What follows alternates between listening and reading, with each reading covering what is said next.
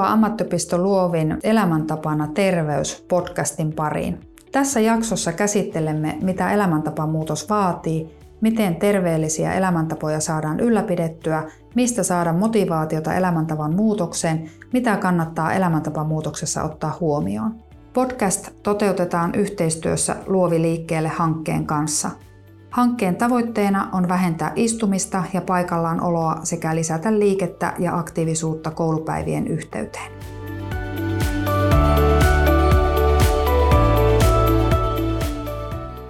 Olen Anne Heikkilä ammattiopisto Luovista ja toimin ammatillisena erityisopettajana.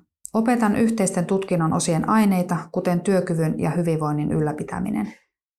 Tässä podcastissa keskustelemme ammatillisessa erityisoppilaitoksessa opiskelevan Ville Keräsen kanssa hänen tekemästä elämäntapamuutoksesta.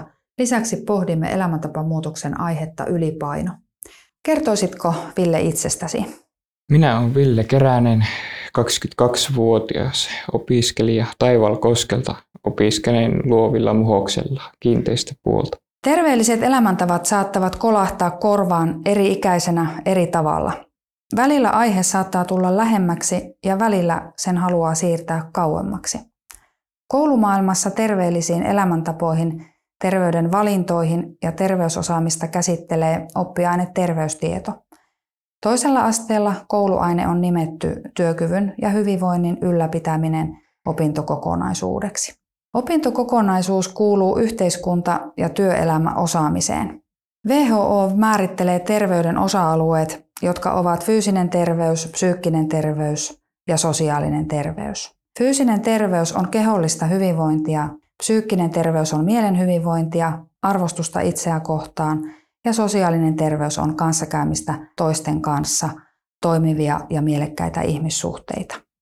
Kaikki nämä osa-alueet vaikuttavat terveyden ja hyvinvoinnin määrittämiseen. Se, miten koemme myös terveyden, vaikuttaa ihmisen omaan hyvinvointiin.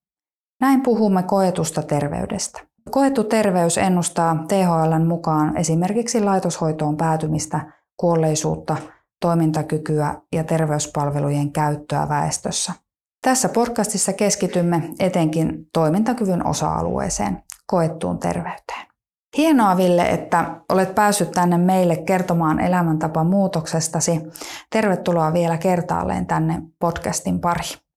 Kerrotkin tuossa itsestäsi vähän yleisesti ja milloin tuota noin, niin olet aloittanut koulun ja miten siitä sitten kaikki on edenneet, niin minkälaisia ajatuksia sulla on omista elämäntavoista tällä hetkellä?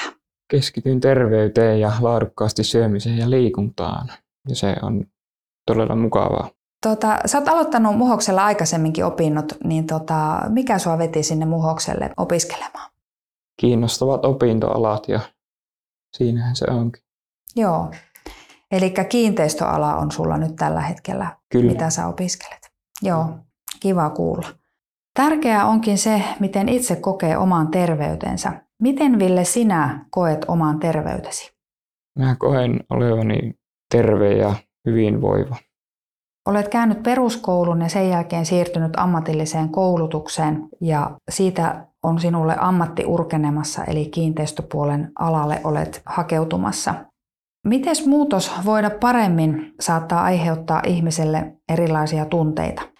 Toiset sitoutuu ja toiset luovuttavat helpommin tai toiset jäävät välimaastoon. Osa saattaa tehdä elämäntapamuutoksen harkitsemattomasti ja tuottaa itselleen enemmän tuhoa kuin hyötyä. Minkälaisia tunteita, Ville, sulle on tämä elämänmuutos aiheuttanut? Se on aluksi vaikeaa ja kannattaa vaan sisukkaasti seurata itseensä ja uskoa niin kaikki menee hyvin. Ja se voi olla vaikeaa, mutta kaikki menee kyllä sitten lopuksi hyvin. Minkälaisia muutoksia sä oot Ville joutunut tekemään? Eli lähinnä kysymys koskee semmoista, että mistä sä oot joutunut luopumaan elämässäsi, koska sä oot aloittanut tekemään tämän elämänmuutoksen? Nautin noista joutuu ihminen tinkimään ja jos esimerkiksi on jotkut juhlat, niin ei voi olla niin vapaasti, että siinä pitää olla itsekurilla paljon tekemistä. Oliko sulla sitten edellisessä elämässä enemmän semmoista juhlintaa, jossa sä jo ajattelisit sanoa noin? Ennen minä en miettinyt, mitä minä söin, eikä sillä ollut väliä ja minä en ajatellut sitä niin paljon, enkä tiennyt, mitä se aiheuttaa minun terveydelle. Elämäntapa-muutoshan käynnistyy omien ajatusten kyseenalaistamisesta tai ei voida jostain syystä hyvin. Se ajoi minutkin tekemään tätä, että aloin haastamaan omaa ideologiaa ja miettimään omaa parasta.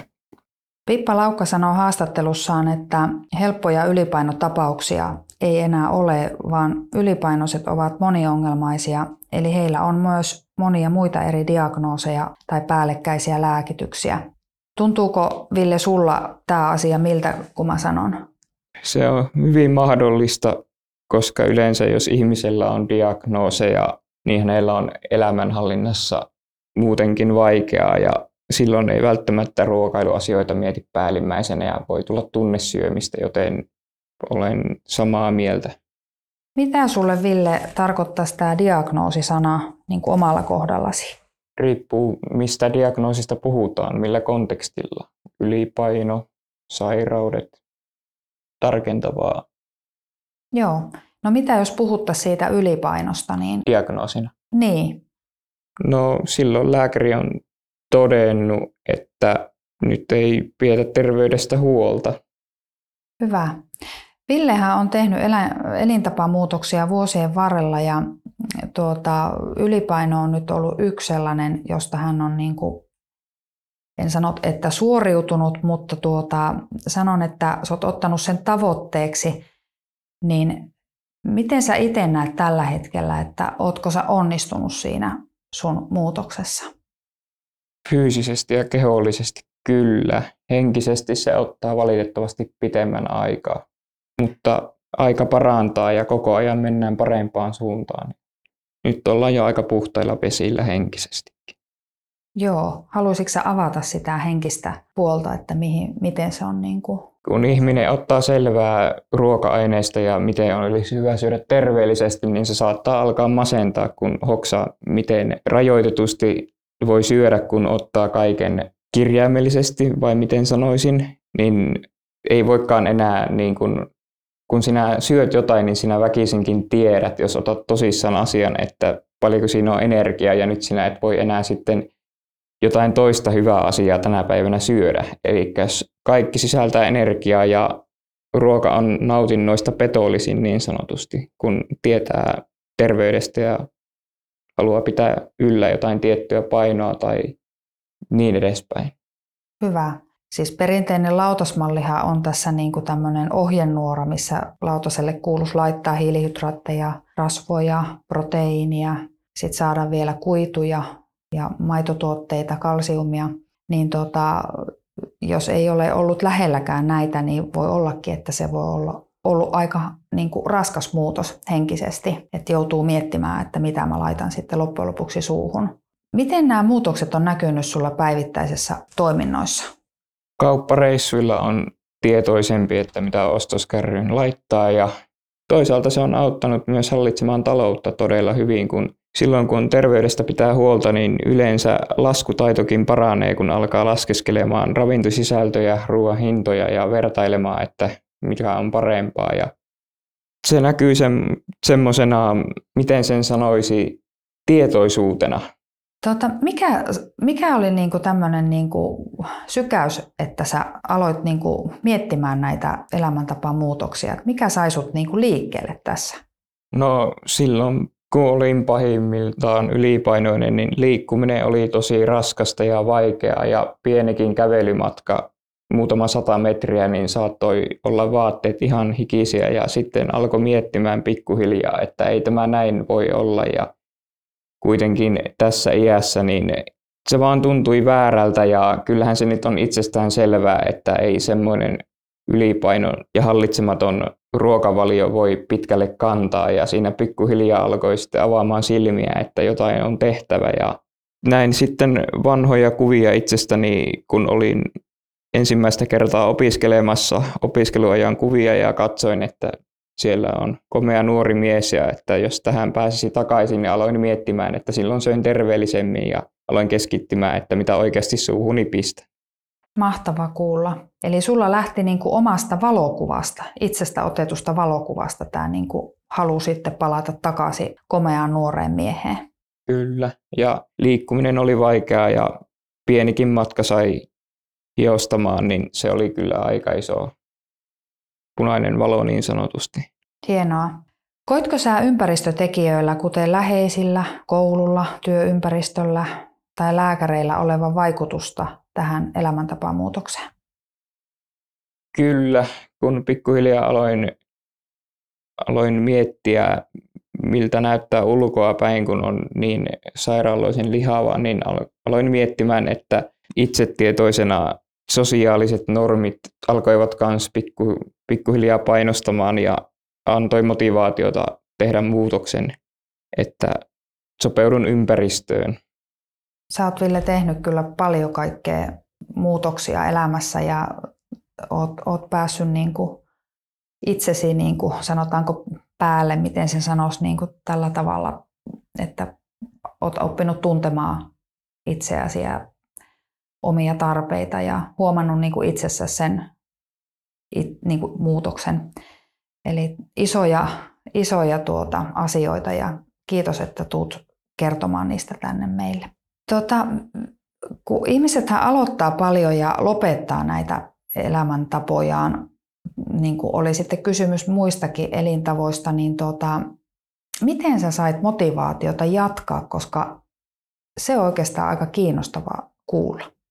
Tässä on nyt se vanha opiskeluajan kuva todella tärkeässä roolissa ja minä olen ihminen, joka ei helposti luovuta. Se on joko ei mitään tai kaikki ja minä päätin antaa kaikki. Ja sitten siitä tuli mieluisa tapa, kun löysi terveelliset ja yllättäen hyvänmakuiset vakioruuat. Joo. No mitäs ne on? Olisi kiva kuulla. No ehdottomasti suosittelen aamulla keittämään kaurapuuron esimerkiksi. Sitten täysjyvätuotteet ja vähärasvaiset maitotuotteet, esimerkiksi jogurtti ja vihannekset, kanaa. Tosi hyviä valintoja.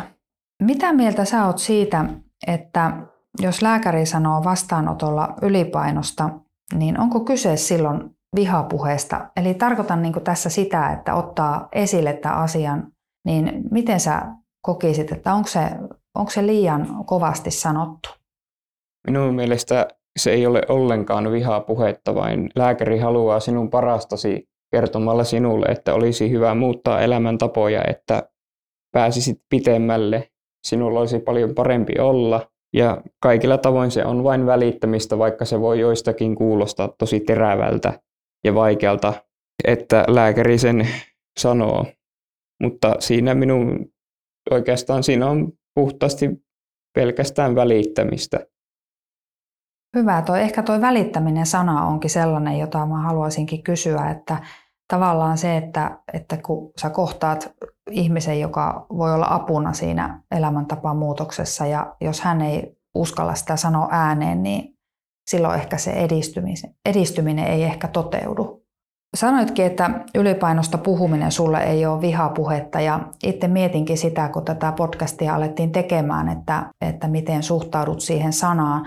Olisiko sulla jotain vinkkiä ehkä, että miten siitä kannattaisi puhua jossain vastaanotolla tai ehkä koulujen opettajien tai jotain, jotain sellaista, mikä tulisi mieleen?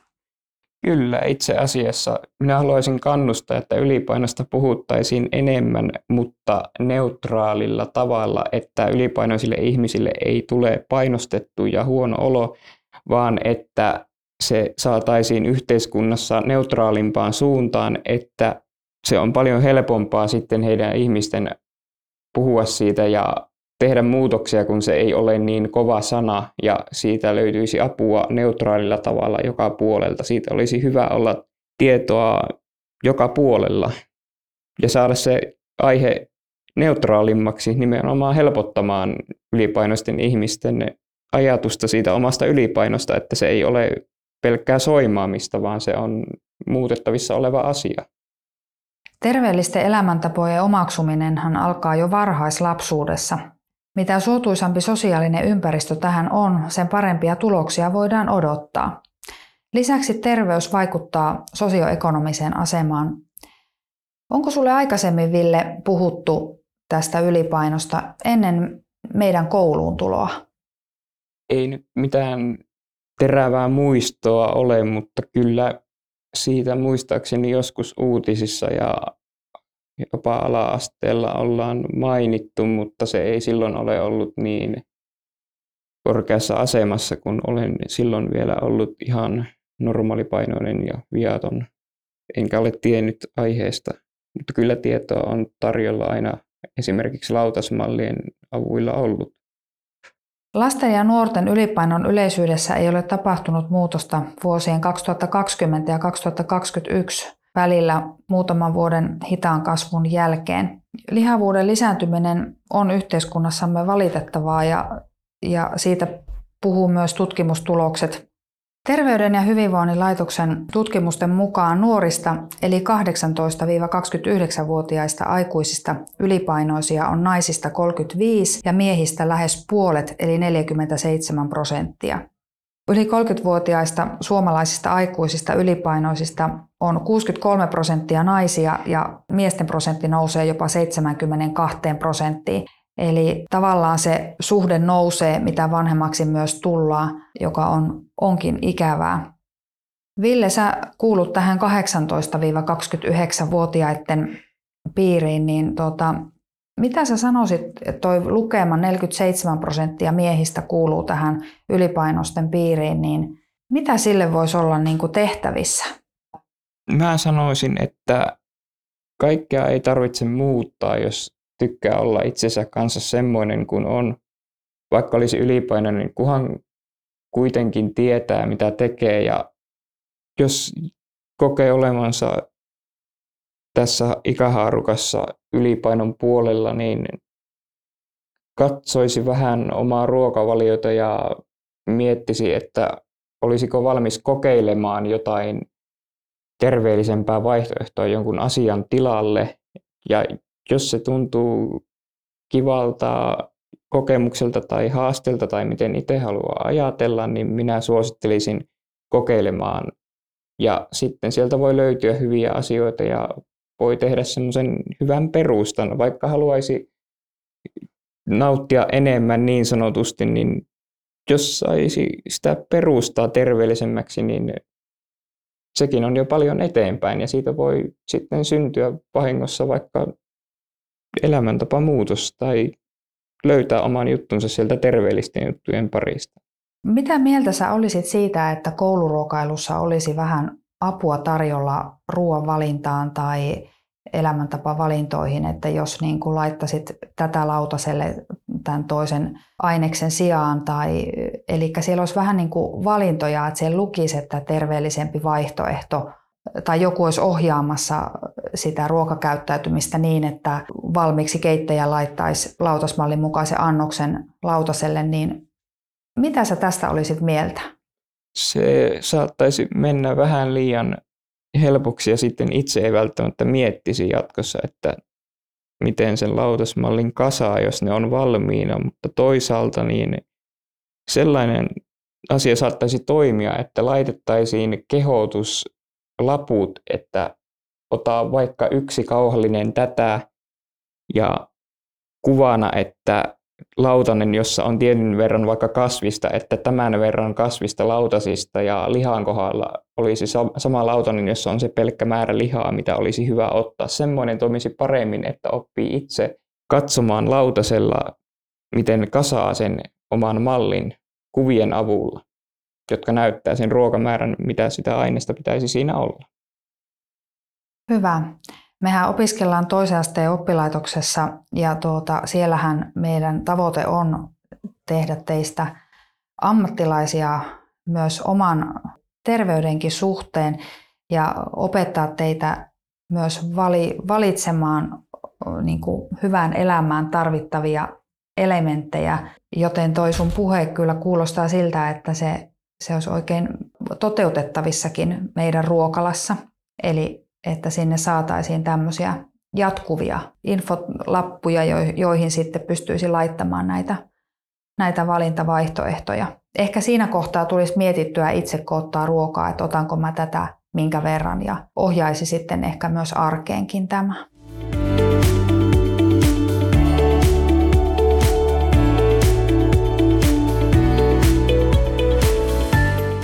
Nuorista miehistä puhuttiin äsken, eli juuri tämä 18-29-vuotiaiden prosentti on aika iso, ja yhteiskuntahan voisi jollain lailla vaikuttaa suotuisasti tähän muutoksen mahdollisuuteen. Ja lihavuustutkija Pertti Mustajoki on puhunut tästä tällä lailla, että lihavuuden lisääntymiseen pääsy onkin yhteiskunnassa, ei yksilössä. Ruokaympäristö on muuttunut epäterveellisemmäksi. Houkuttelevien sokeripitoisten ja muiden runsaskaloristen ruokien tarjonta on lisääntynyt räjähdysmäisesti.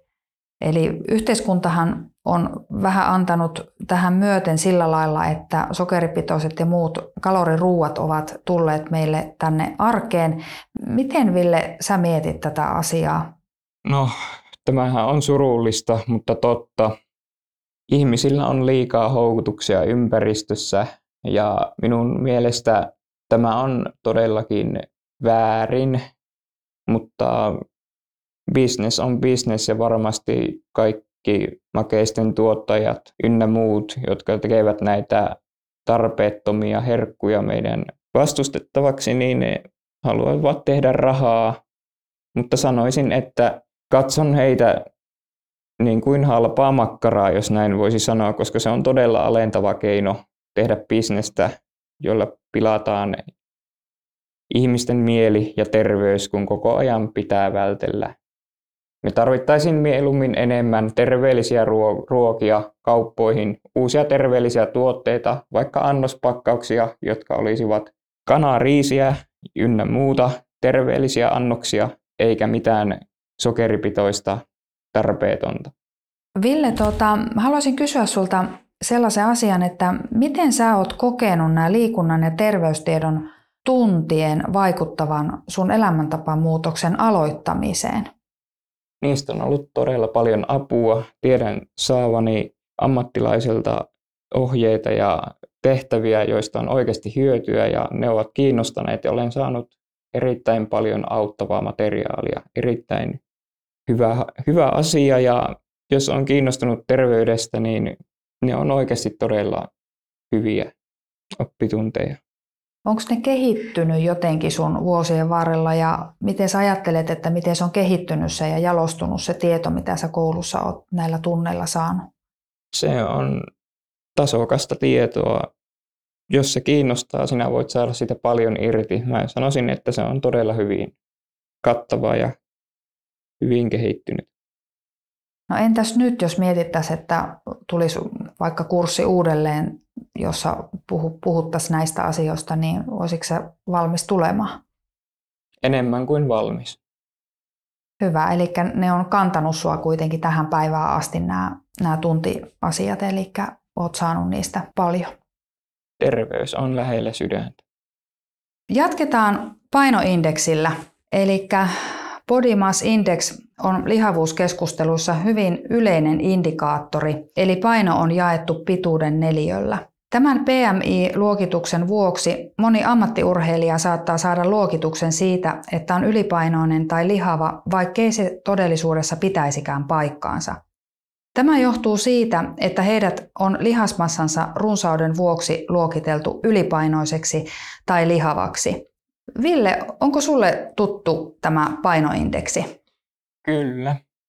Oletko sä seurannut joskus tätä omalla kohdallasi?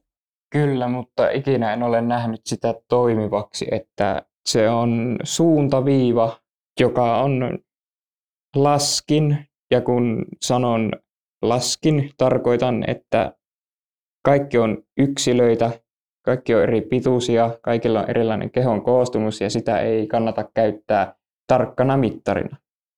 Lääkäri Laukan mukaan PMI yli 30 välttämiseen on arvioitu vähentävän oireisia polven nivelrikkoja lähes 30 prosenttia ja polven tekonivelleikkauksia lähes 40 prosenttia.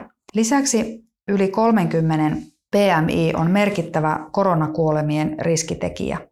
Lisäksi 90 prosenttia lihavista oli jokin aineenvaihdunnan sairaus. Eli tämän mukaan tämä painoindeksi on jonkun verran yhteydessä sitten näihin nivelrikkoihin ja polven tekonivelleikkauksiin. Eli tämä 30 PMI saattaa olla myös tämän koronakuolemien riskitekijä. Miten, Ville, sinun mielestäsi tähän ylipainoon tulisi suhtautua, kun lisäkustannuksia kertyy Pohjois-Pohjanmaan hyvinvointialueen hyvinvointiverkoston mukaan todella paljon? Minä sanoisin, että kannustavasti tie, antaa tietoa nimenomaan positiivisista elämäntavan muutoksen vaikutuksista ja ruokavalion tärkeydestä. Siitä kyllä on tosi kattavasti tietoa, mutta jos sitä saisi esimerkiksi uutisiin tai radioon enemmän ja tulisi vaikka joku viikoittainen vakio-ohjelma, jossa kerrottaisiin jotain terveellisiä reseptejä tai ruokavaliosta, se olisi todella hyvä, mutta kannustavasti terveelliseen suuntaan. Pohjois-Pohjanmaan hyvinvointialueen hyvinvointiverkosto on myös listannut, että lihavuuden lisäkustannukset ovat keskimäärin 36 prosenttia, eli 866 euroa lihavaa henkilöä kohden vuodessa. Kuulostaako tämä Ville isolta summalta? Tuohon on vaikea vastata, kun en tiedä verrokkikohteita, mutta tuohan on vaikea vastata. Mm, kyllä. Hallitsemattomasta elämäntapamuutoksesta voi seurata vakavia seurauksia, kuten fyysisiä, psyykkisiä ja sosiaalisia tuntemuksia. Minkälaisia muutoksia sinulle, Ville, tuli näistä muutoksista?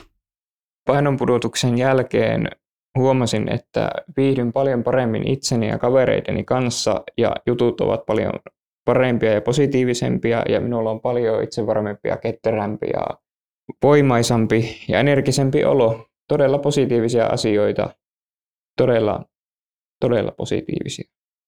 Eli kaverisuhteisiin vaikutti positiivisesti. Tuntuuko susta, että sä sait niin enemmän kavereita ja sut hyväksyttiin siellä kaveripiirissä vai miten koet, sanoit äsken, että... Ää, en ole koskaan ollut kovin sosiaalinen, mutta tuttavien kanssa, jonka kanssa ennen painonpudotusta olin jutellut, niin juttujen laatu ja positiivisten juttujen määrä parani ja itsearvostus ja kaikki itsevarmuus räjähti kattoon ja paljon parempi läheisille ja itsellä olla. Niin kuin, todella paljon parempi. Tuliko sulle mitään semmoisia kehollisia eli fyysisiä muutoksia, selviä tuntemuksia ruoansulatuksessa tai kun minä seuraan omaa ruokavaliota ja tiedän, että syön tietyn verran päivässä, niin tunnen aina välillä terveitä nälkää ja tiedän, että on taas aika syödä. Silloin kun en välittänyt ruokavaliosta, niin se oli tunne syömistä koko ajan. Ei ollut semmoista oikeaa nälän tunnetta ja nyt kun tarkasti muistelen, niin useasti oli epämiellyttävä ähky, mutta kun ruoka oli niin hyvää, niin sitä jostain syystä vain söi ja söi. Mutta nykyään osaa nauttia terveellisestä ruuasta ja on huomannut, että terveellinen pieni nälkä on kiva tunne, koska tietää, että tekee asioita oikein.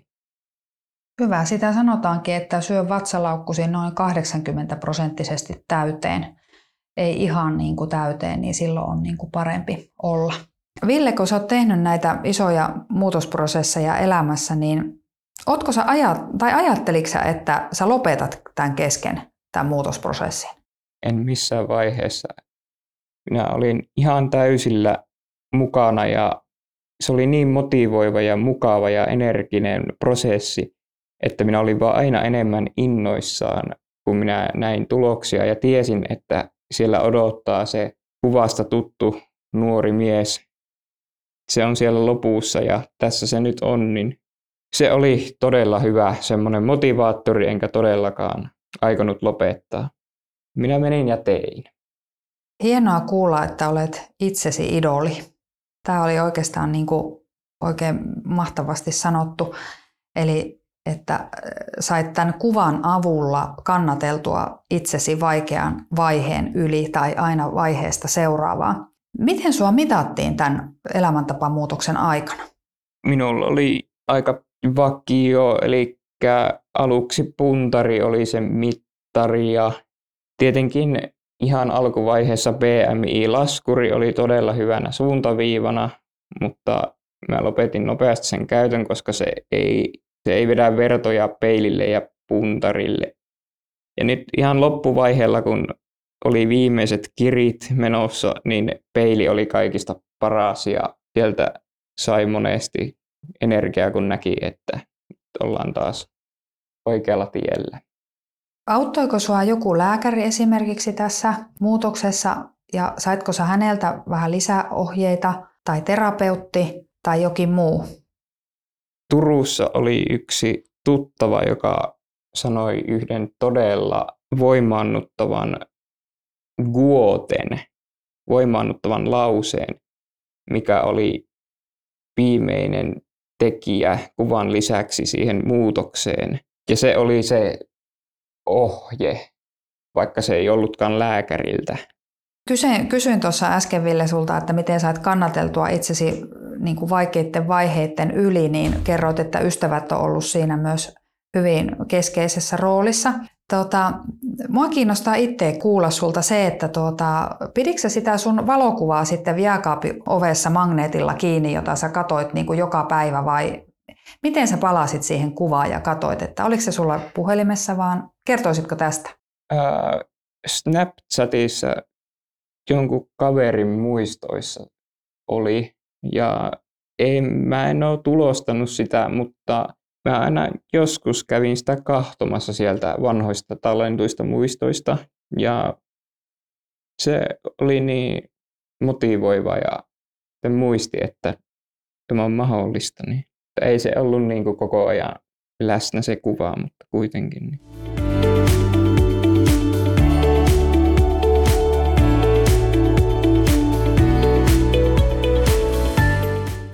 Kurihan tarkoittaa päämäärätietoista työskentelyä ja puurtamista jonkin asian saavuttamiseksi. Koitko sä olevan, Ville, itsekurilla merkitystä tähän sun muutokseen?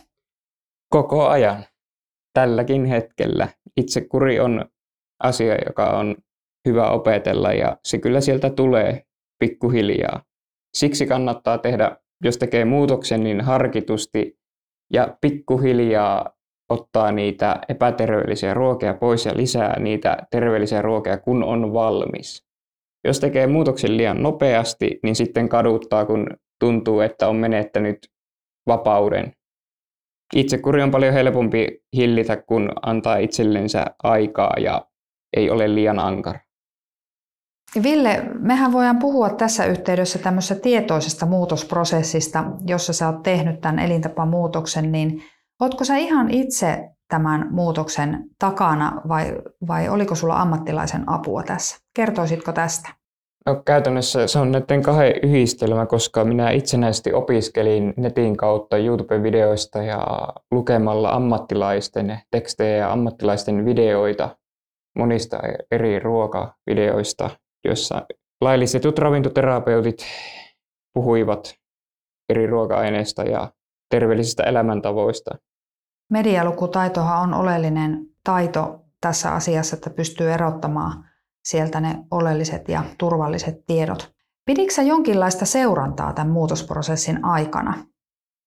Öö, peili ja puntari. Just, eli et pitänyt mitään sellaista viikkokirjaa, että pistät painon ylös tai jonkun tällaisen? Ei.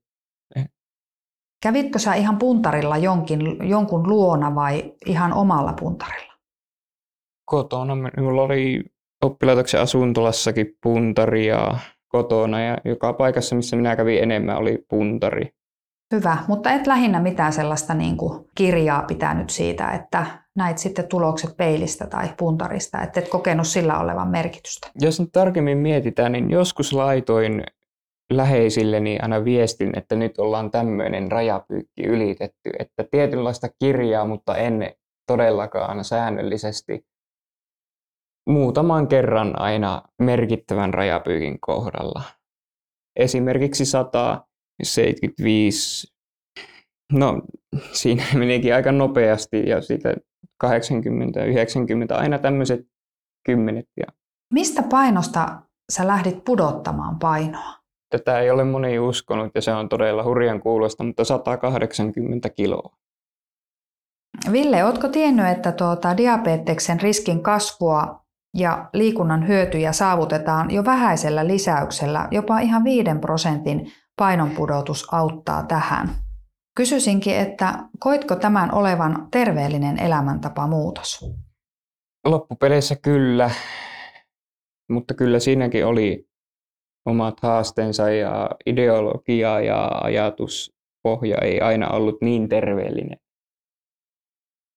Jatketaan tästä laihdutusteemasta seuraavaan kysymykseen. Kysyisin sulta tällä tavalla, että haluan laihtua vai pitäisikö laihtua? Mitä eroa, Ville, sinulle on näissä sanoissa? Minä kysyisin mieluummin, että voisinko minä kokeilla jotain eri ruoka-aineksia tai erilaisia ruokia tai terveellisempää ruokaa. Se olisi minun mielestä paljon parempi. Nämähän sanat tarkoittavat kahta eri asiaa, koska pitäisi sana on kontrolloivampi ja ulkoistetumpi, kun taas sana haluta on eri. Eli tämä kertoo omaehtoisesta motivaatiosta paremmin ja siitä, että yksilö on sisäistänyt muutoksen. Upsets Hankonen Duodekim. Minun mielestä tähän pitäisi nimenomaan saada neutraalimpi näkökulma, että ei otettaisi laihdutusta työnä, vaan elämäntapaan muutos terveellisenä askeleena omaan hyvinvointiin ja oman mielen hyvinvointiin, eikä se olisi mikään palkintotavoite, vaan normi, johon pyritään neutraalilla tavalla. Ei oteta siitä hirveätä painetta, pitäisi tai haluaisin, olisiko minun hyvä kokeilla jotain uutta. Ylipainoisilla ihmisillä on itsellään syömishäiriö. Minkälaista se Ville oli sinun kohdalla? Minä en oikeastaan välittänyt, mitä söin. Voisinko sanoa lähemmäs tunnesyömistä. Aina kun teki mieli jotain hyvää ruokaa, tilasin sitä tai ostin sitä, mutta en miettinyt ollenkaan. Minä en oikeastaan silloin miettinyt edes, että haluaisinko olla laihempi, varmaan ihan pienellä tasolla, mutta siinä ei ollut mitään jojo, jojoiluhommaa, että minä vain söin, koska se maistui hyvältä, enkä ajatellut, että olinko lihava vai minkä kokoinen. Rasva-aineen vaihduntaa voi parantaa kestävyystyyppisellä liikunnalla. Miten sun liikuntatottumukset niin kuin tämän asian suhteen muuttui?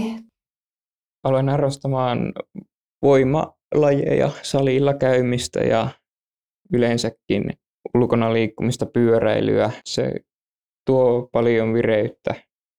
Joo, eli sulla oli noita liikuntamuotoja, pyöräily ja lihasvoimaharjoittelu. Oliko sulla minkälaisia matkoja, mitä sä pyöräilit? Kauppaan aina ostokset kun tein, niin kävin kaupassa pyörällä ja kävin katsomassa, mitä kylillä tapahtuu ja olin paljon ulkona. Eli voisiko olla kysymys ihan tuota päivittäisestä liikkumisesta ja semmoista hyötyliikkumisestakin osaltaan, että et kulkenut mm. autolla kauppaa ja vaan pyörällä?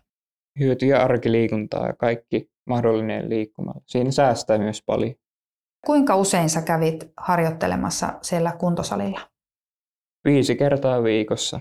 Se oli mukavaa, kun aina sai mennä kokeilemaan jotain uutta ja kun oli sellainen aate, että se on parempi tehdä vähän kuin ei mitään.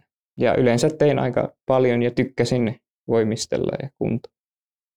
Kiinnostaa se juuri, että minkälaista harjoittelua sä teit siellä kuntosalilla, koska tähänkin on omat suositukset, eli kuinka kokonaisvaltaisesti sä otit kehon tähän mukaan. Teitkö venyttelyä? Minä en venytellyt. No teitkö lihasvoimaharjoittelua minkälaista? Oliko siinä paljon painoja vai oliko jotakin mm. muuta? Penkkipunnerusta, selkälihaksia, jalkalihaksia, vatsalihaksia ja ynnä muuta. Dodekimin terveyskirjaston Apset Pilvikin ja Hankosen Nellin mukaan merkittävä osa koko väestöstämme ei noudata ylipäätään ravitsemus- ja liikuntasuosituksia, vaikkakin näistä valistusta on tarjolla hyvin paljon ja näistä puhutaan joka kouluasteella. Mitä Ville olet tästä mieltä? Mikä olisi sinun keinosi noudattaa näitä suosituksia?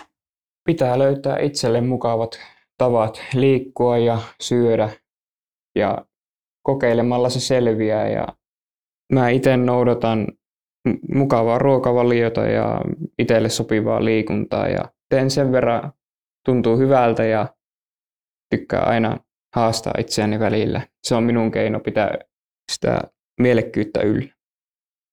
Kokeilla uusia asioita.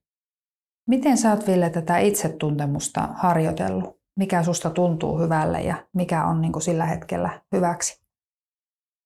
Mä kokeilen esimerkiksi erilaisia salatteja, erilaisia keinoja laittaa kanaa, erilaisia mausteita. Sitten joskus vaikka voi mennä pelaamaan jalkapalloa ja joskus korista, vaikka en harrastaisikaan niitä erityisesti. Ja niin kuin liikunnassa niin kävelen vaikka jonkun erilaisen lenkin, luontopolkua tai vaihtelee aina. Miten sä auttaisit varhaisaikuisia omaksumaan ja ylläpitämään terveellisiä elämäntapoja?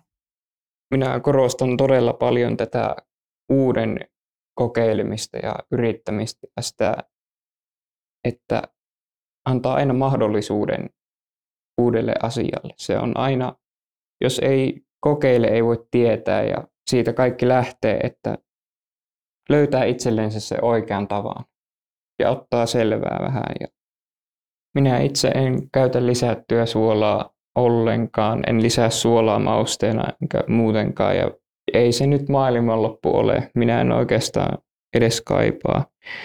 Ruoasta saa luontaisia su- suoloja yleensä riittävästi. Ja jos ei, niin silloin on hyvä lisätä, mutta itse en vain käytä. En ole suolan ystävä. Kerroit kuitenkin, että käytät mausteita ja mausteissahan useimmiten on suolaa lisättynä. Eli onko sulla jotain mielimausteita, mitä sä oot käyttänyt noissa kanan maustamisessa esimerkiksi? No en osaa sanoa, en yleensä mausta oikeastaan ruokia, niin se oli vain esimerkki, miten ylläpidetään mielenkiintoa. Ville, me ollaan juteltu nyt tästä elintapamuutoksesta ja, ja sen, niin kuin, se, siihen liittyvistä asioista aika kauan. Mitä asioita sulla on noussut tähän nyt keskeiseksi ajatukseksi mieleen? Kun mietin terveyttä ja painoa, niin kaikessa keskeisyydessä on itselle toimivimmat tavat. Löytää sen oman jutun ruuassa ja liikunnassa. Muistaa, että se on hyväksi sinulle ja kun tekee edes jotain, niin se on parempi kuin ei mitään. Ja kokeilee vaikka uutta lenkkipolkua, uutta ruokaa. Se on kokeilemista. Siihen tottuu.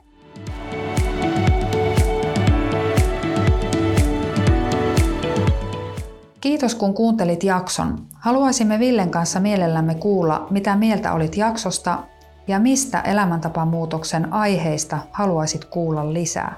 Laita meille viestiä viestintä et luovi.fi.